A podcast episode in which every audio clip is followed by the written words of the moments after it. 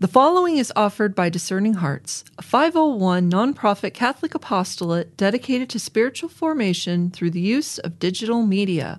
To download this selection, or to browse hundreds of other programs, or to contribute to our mission with a charitable donation, which is fully tax deductible, visit our website at discerninghearts.com.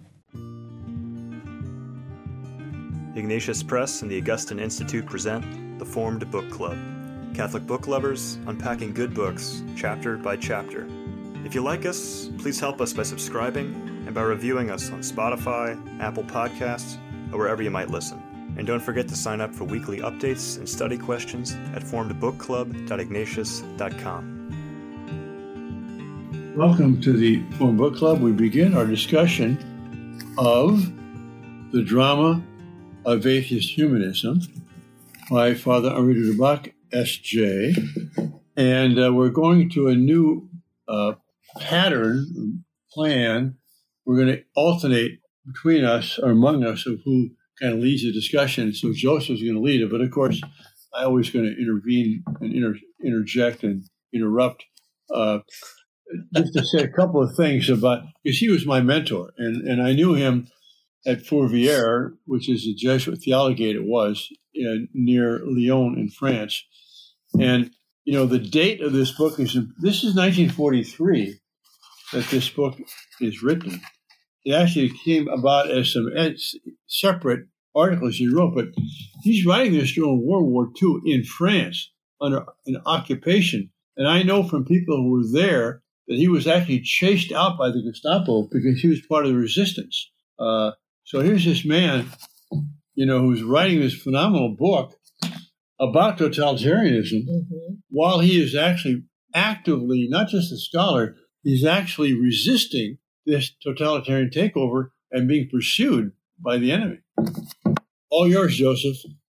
Well, uh, thank you. I, I, do sort of feel it the, uh, the last being first because I, I, know that obviously Father knows much more about philosophy than I do, which is, is a bit of a backhanded compliment because I don't know much about philosophy. Uh, and I know and I know that Vivian has engaged with this book. I had not engaged with this book at all until I picked it up for this book club discussion. So the first thing I want to say is how grateful I am that we've decided to, to, to read this because it's a wonderful book. So I'm just going to give some a few comments with the understanding that Vivian and Father can can interject, interrupt anytime they like. Um, uh, and but we'll try not to go on for too long, certainly in terms of monologue, um, so we can get to a general discussion about the chapter. Let me ask so you this, Joseph. Let me ask you this. Yeah. So, as someone who this is not your field, although literature is, and we get that associate. I mean, how difficult did you find this? How engaging did you find this? I mean, was it was it nourishing reading, or were you kind of struggling all the time? It's no, it, I, I, I, don't think any book which is purely a non-fictional book of philosophy is ever going to be what you would call easy reading. But I wasn't struggling with it. Um, he writes well, uh, and he writes accessibly, and you know, I, I've dabbled with philosophy or philosophy. You have to have some sort of understanding of philosophy to be able to write about literature intelligently. So, you know, I'm, I'm not a, a, a tabula rasa, but I, there's so much I didn't know yeah, about these philosophers. Um, uh, in the case of Feuerbach, I knew nothing about him at all except the name. So, you know, I really do feel that up to a point, I am a tabula rasa, at least, that, you know, one with not much written on me that, that can be written over by, by Henri de Lubac here. And I'm learning so much. I'm deepening my knowledge of, of, the roots of the culture of death in which we find ourselves. Um, it's been, uh, yeah, it's been marvelous so far. Obviously, we've only read the first chapter, but uh, I just can't wait to carry on, basically. Okay.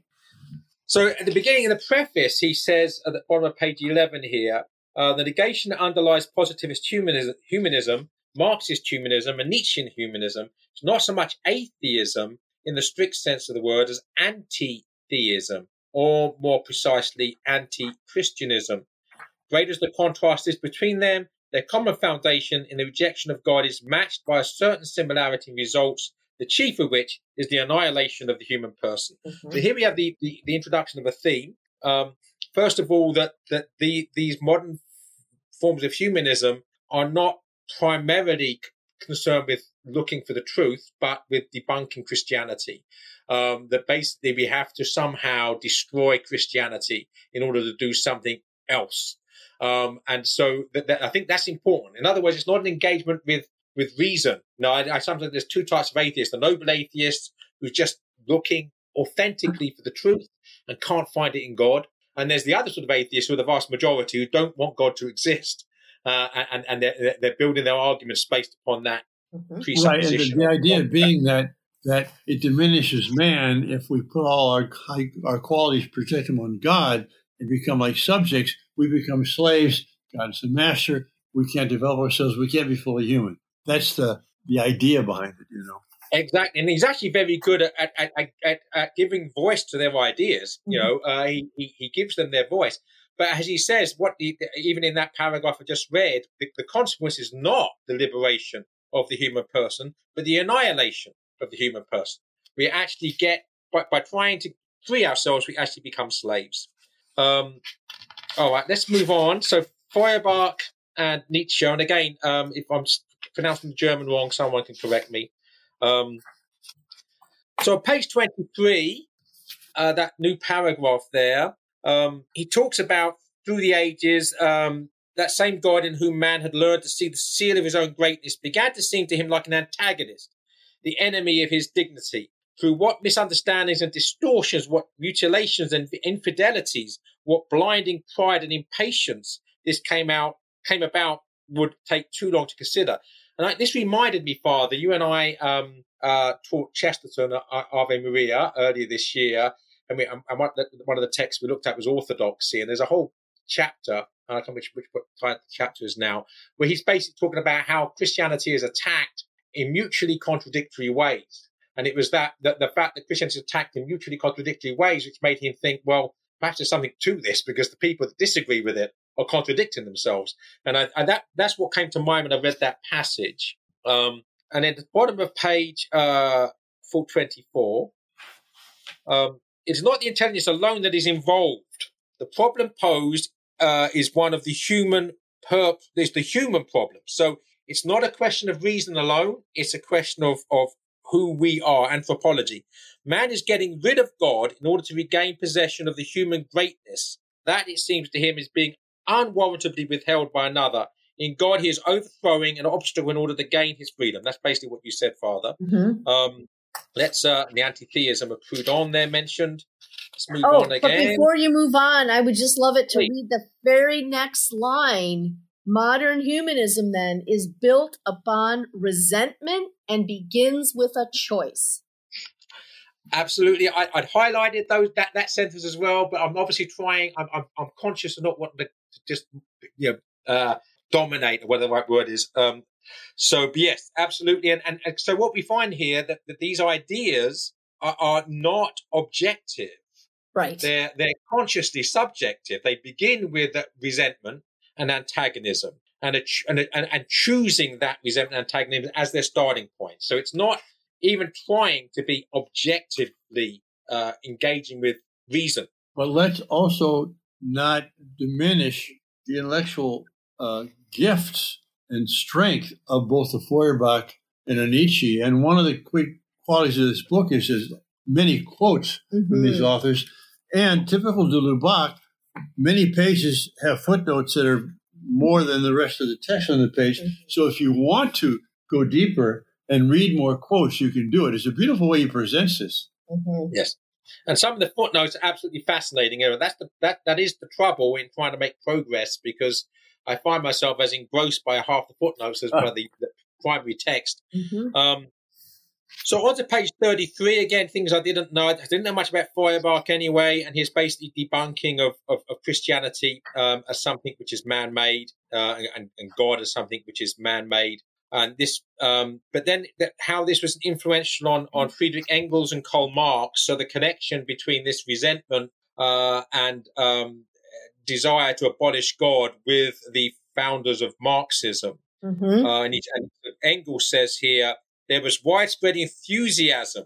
We all straightway became Feuerbachians. Mm-hmm. Um, and then, then de Lubac, who's not prone to exaggerating, says he is scarcely exaggerating.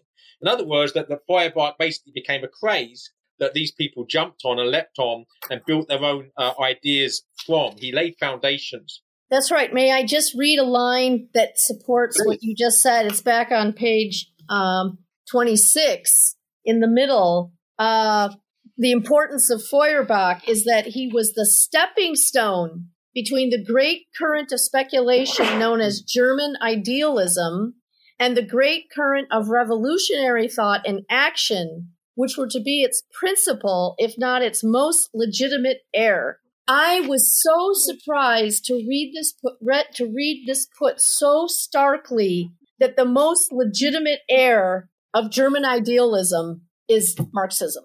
Yep, I that exactly. I, that had never sunk in to me the way it did right here. Anyway. Yeah, and it, it joins so many dots. That's the marvelous thing yes. about this for me. I'm, I'm, I'm uh, my, book, Literary Converts, is, is, it shows that I'm very fascinated by, intrigued by intellectual history. You know how how ideas mature from and how different people energize other people with what they're doing. Um, and, and, so this is for, for, what I was trying to do in liter- literature in the 20th century. What what de Lubac's doing here is philosophy and the 19th century and the connections, and it, it's astonishing. Um, mm-hmm. Um, and on this point, you know, the, the technical name for Marxism is dialectical materialism. Hegel was what they called dialectical spiritualism. You begin with spirit, the absolute, that's the thesis. Then matter becomes the antithesis. And then the thesis becomes, you know, God becomes himself, the absolute becomes himself through the uh, di- dialectic, the interaction in history. And Feuerbach said, and then Marx continued, well, that's a great theory, except there's no absolute, you know. The dialectic is all material. And so th- that's the link between Hegel's dialectical spirit and spiritualism that leads to Marx's dialectical materialism. It's all on a material level. Close parenthesis. Very, very well explained on a simple level that even I can understand. So thank you. Page 34, he now brings the Russians in. Of course, this is very significant, bearing in mind that this will all come to bloody fruition uh, in 1917 in Russia. And he t- talks about Bakunin here, who I think was technically an anarchist, but I could be wrong. But either way, he's a, he's a Marxist of sorts. Um, and his quote here, um, middle of the, the indented quote, the bottom of page 34 God appears man is extinguished, and the greater the Godhead, the more wretched man becomes. This is the history of all religions. That is the effect of all divine inspiration and divine lawgiving. In history, the name of God is the terrible club with which men of manifold inspiration, the great geniuses, have struck down the liberty, dignity, reason, and prosperity of men. So here you see, and it's actually quite well written, even in translation. Um, it's good polemic. Um, but uh, you can see here the irony is when people have this radical hatred of religion, they are the ones who'll be wielding the terrible club yes. and crush people's dignity, liberty, reason, and prosperity, right? There's a real irony here that you take God out and you actually become the demon that you say that God is. Yep. We'll return to the Formed Book Club with Father Joseph Fessio, Vivian Dudro, and Joseph Pearce in just a moment.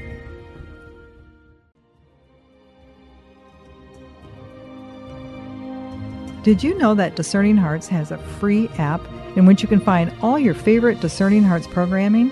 Father Timothy Gallagher, Dr. Anthony Lilles, Deacon James Keating, Mike Aquilina, Dr. Matthew Bunson, and so many more are found on the Discerning Hearts free app. Did you also know that you can stream Discerning Hearts programming on numerous streaming platforms such as Apple Podcasts, Google Play, iHeartRadio, Pandora, Spotify, Stitcher, TuneIn, and so many more. And did you know that Discerning Hearts also has the YouTube page? Be sure to check out all these different places where you can find Discerning Hearts.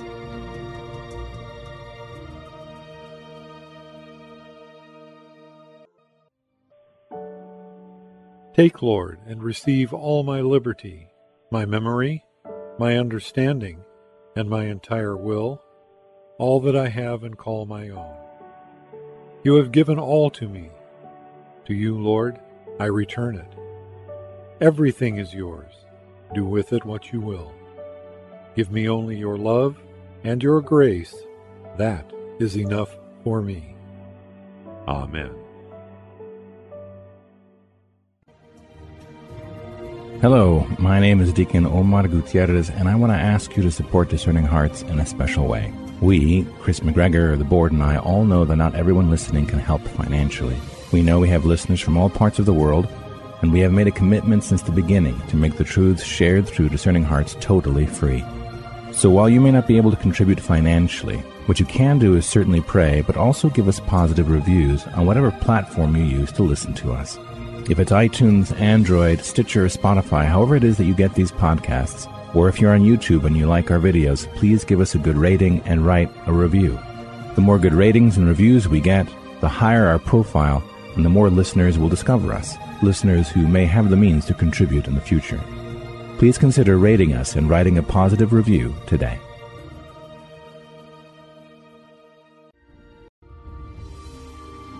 We now return to the formed book club with Father Joseph Fessio, Vivian Dudro, and Joseph Pearce. So other things, yeah, I did not know that George Eliot, so I'm obviously a literature person, translated Feuerbach's Das Wesen des Christentums. I didn't know Um, that either, and I circled that.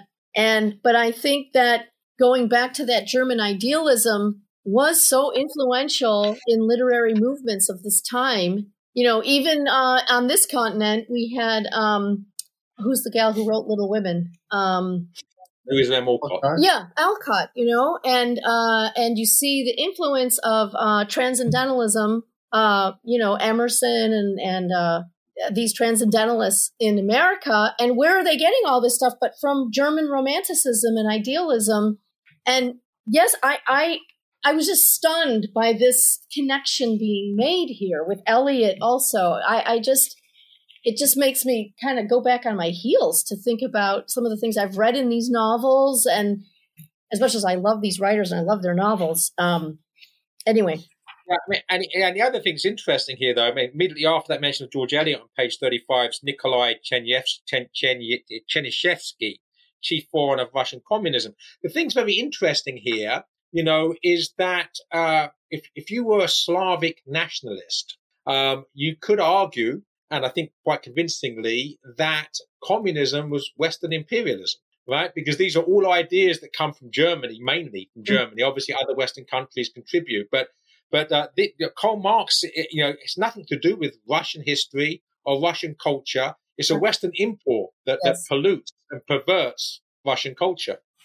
Um, okay. Uh, what else I want to say? That again, another interesting connection here.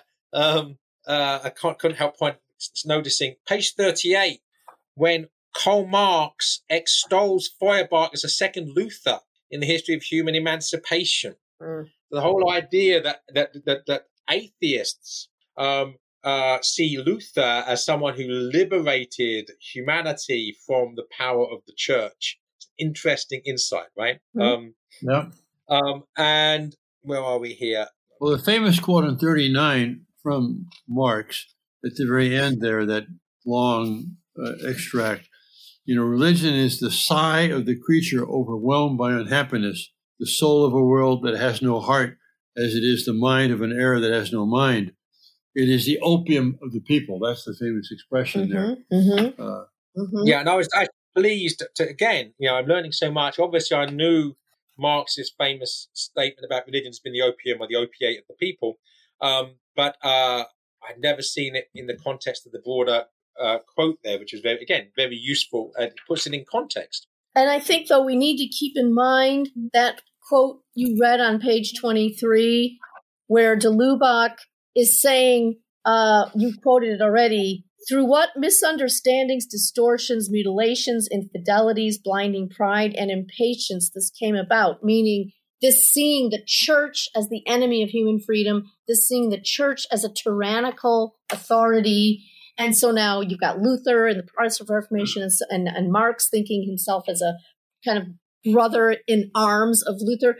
Well, we can't ever forget that there are plenty of bad actors giving these people plenty of reason to hate them and not on a spiritual level, but on the human level of action where so much man's inhumanity to man was in fact in, on display on the part of church authorities and civil authorities in bed with church authorities. And so what it's going to take to prove again that Christ is the one who sets you free, not your Yeah, well, enemy, I- I not your enemy. Yeah, I mean, you look at history. I've just written a book for Ignatius Press, obviously, the history of Christendom. That m- most wickedness is actually secular wickedness. You know, they might they might be you know doing it with the blessing of the church, but it's normally Yes. pure old-fashioned uh, pride and ambition, uh, both within the church, but mostly without the church. You know, outside of the church. So you know, the, the Franks become Christians, but still behave exactly the same barbaric way they did before they became Right. Christians. You know, um, so uh, But they again, wielded it's the it- church Is it, fair, to their is it fair to blame the church for for basically secularism uh, that may be wearing a cross? Well, unfortunately, the church, uh, and I don't mean the church, I mean various churchmen allowing themselves to be used. Cardinal Richelieu is just one out of many examples of he is a cardinal of the church and he is working for the French crown and he's perfectly willing to use Catholic Swedes to slaughter Austrian Catholics. I mean, Protestant Swedes to slaughter Austrian Catholics. Yeah. Okay, so that's just one small example of we we just I, I just Well, I'm not trying to it's also a justify because it's also a sore thumb because it is an exception.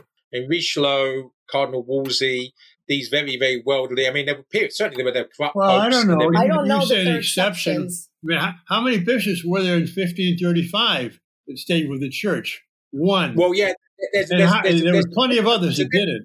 there's a difference between active wickedness and cowardice. Yes, but I'm only saying that we I, I'm not trying to justify Luther, I'm not trying to justify Marx. I'm only saying that unfortunately there's plenty of fodder for the fire being handed It's over true. to our enemies by our own acting badly. And so as, as I, you know, I, I, I, I always say that the two enemies of, of, of the church are Caesar and Judas.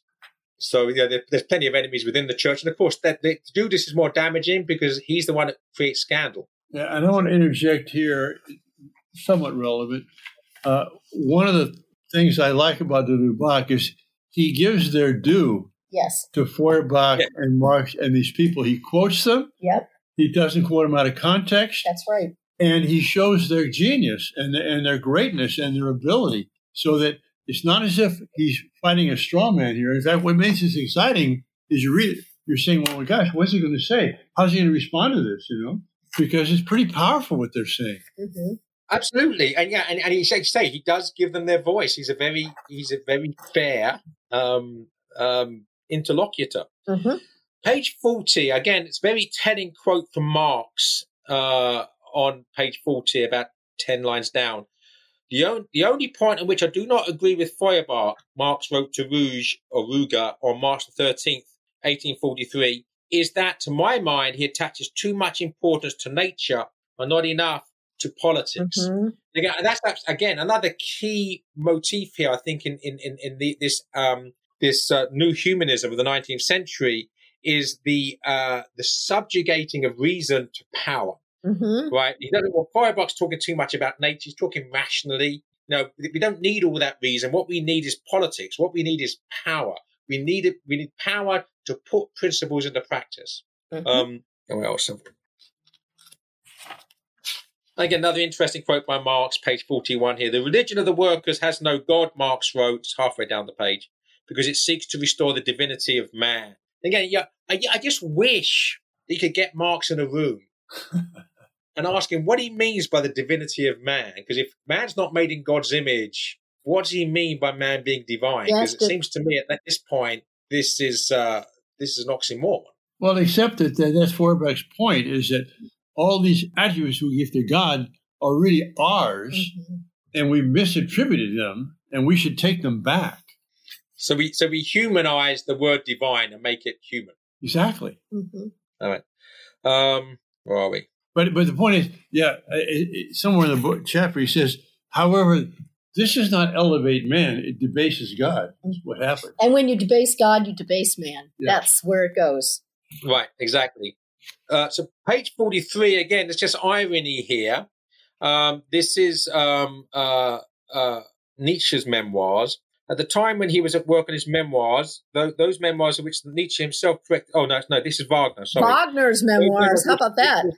Corrected the proofs. Sorry. These are Wagner's memoirs that he has Nietzsche uh, correct. I and, know, exactly. And, and it's towards the end of Wagner's life. Wagner still considered Feuerbach the, quote, only real philosopher of modern times and, quote, the representative of the radical and categorical liberation of the individual. And again, the irony here um, to see how uh, how things played out in the 20th century. You know how these ideas of Feuerbach metamorphosed into Marx, metamorphosed into Lenin, uh, actually obliterate the liberation of the individual. Right? They have to become slaves of the collective. It's the absolute complete opposite of what Wagner. And Wagner was very much an individualist but he wasn't realizing that the, the demons that he was actually in bed with. That's the that's the problem. I know. I was shocked to read from Feuerbach. Wagner received the inspiration for his Siegfried. Yeah, I, I, I was. I had yeah. to read that. I mean, I, I, I, love Wagner's music. I've been actually listening to Siegfried in the car today. In the Nibelungenlied. Um, the, the, I, can't to be a part of it, but I've, a friend of mine in England, he he he he uh, uh, recorded for me an entire performance of the of the Ring Cycle from about the early 1950s. Um, uh, and it's beautiful. So I, have got about say 20, 15, 20 CDs and I just play them one at a time out of order, just whenever. But the other thing, see, I'm learning all about Wagner, and obviously I, I like Wagner's music, so I'm interested. I did not know, I, I, knew that obviously Wagner's connection to Nietzsche, everyone knows that. But Wagner, uh, the fact that he read Feuerbach, the fact that he read Schopenhauer, Mm-hmm. You know, I knew nothing, nothing about any of this. So this sort of uh, intellectual input, if you like, into mm-hmm. his muse. Um, well, I'm glad Germany produced Ratzinger. No kidding. because what, what we're seeing here is, you know, the evils that have been visited upon the world in the 20th century seem to all come from Germany. Yeah, well, yeah, actually, if you look at it that way, yeah, Nazism and communism. Nazism and communism. And then they have Nietzsche again here. This is very interesting. Middle of page 45 atheism, he said at that time, is not for me the consequence of something else. Still less is it, is it a thing that has befallen me. In my case, it is something that goes without saying, a matter of instinct. So here we have, you know, Nietzsche, a philosopher who presumably, you know, love of wisdom, someone who reasons well, basically saying that his atheism has nothing to do with any rational process. Mm-hmm. Right? He's basically always had, as a matter of instinct, from the beginning. So it's it's basically he's he's, he's confessing a prejudice which informs his thinking. That's right. Uh, it astonishes me that well, this is so so not yes anti anti theistic. It's also anti rational. Mm-hmm. And the bottom of that page, very important. The way to get rid of him, God, is not so much to refute the proofs of his existence. That would be reason, right? as to show how such an idea came to be formed and how it succeeded in establishing itself in the human mind, in gaining weight there. This historical refutation is the only one that will carry finality.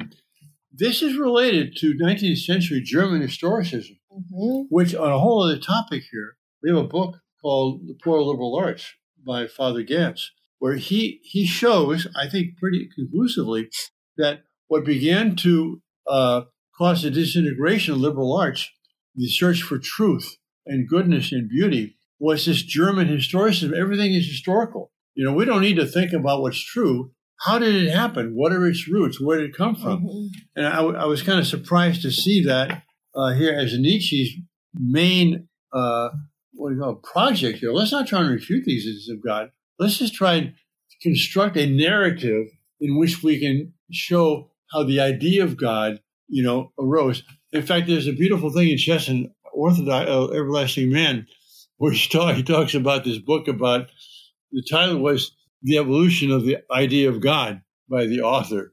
And Chesterton says, I'd rather read a book about the evolution of the idea of this author by God.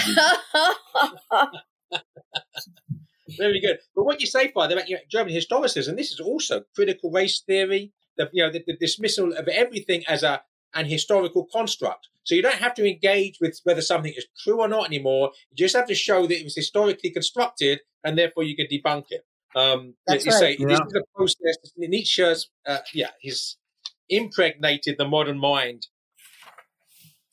And this is why power ends up being the big player, because if it's power that brought this about through history, then by golly, it's power that can show it to the door. And we now become the agents of history by the exercise of our will. And exactly, and where does that lead? Absolutely. Where does that lead? The triumph of the will, apart from that being a Nazi slogan. Um, yep. Page 56, about three lines up from the bottom. The, this, this, this, liberated man, this freed man of the, the Wille zur Macht, um, to whom nothing now is forbidden. That's right. You can actually do what you like. So, next page. Now, once more, the pioneer of knowledge has license to attempt whatever he will. Mm-hmm. I mean, where's that going to lead? Yep. Right? Once you have that belief that I, I can now do as a Superman, as a self-styled Ubermensch, I can actually do what I like with with the Untermenschen. I mean, we we actually saw where it led, led, led in practice, right, in the in the 20th century. It leads, among other things, to men claiming to be women and competing in women's sports, because right, exactly. Uh, you know, my will is to be a woman. I identify myself, to, and therefore I am. You know, uh, we've, we're about past half hour already. I I hate to get behind on this book, but I also don't like to short shrift it.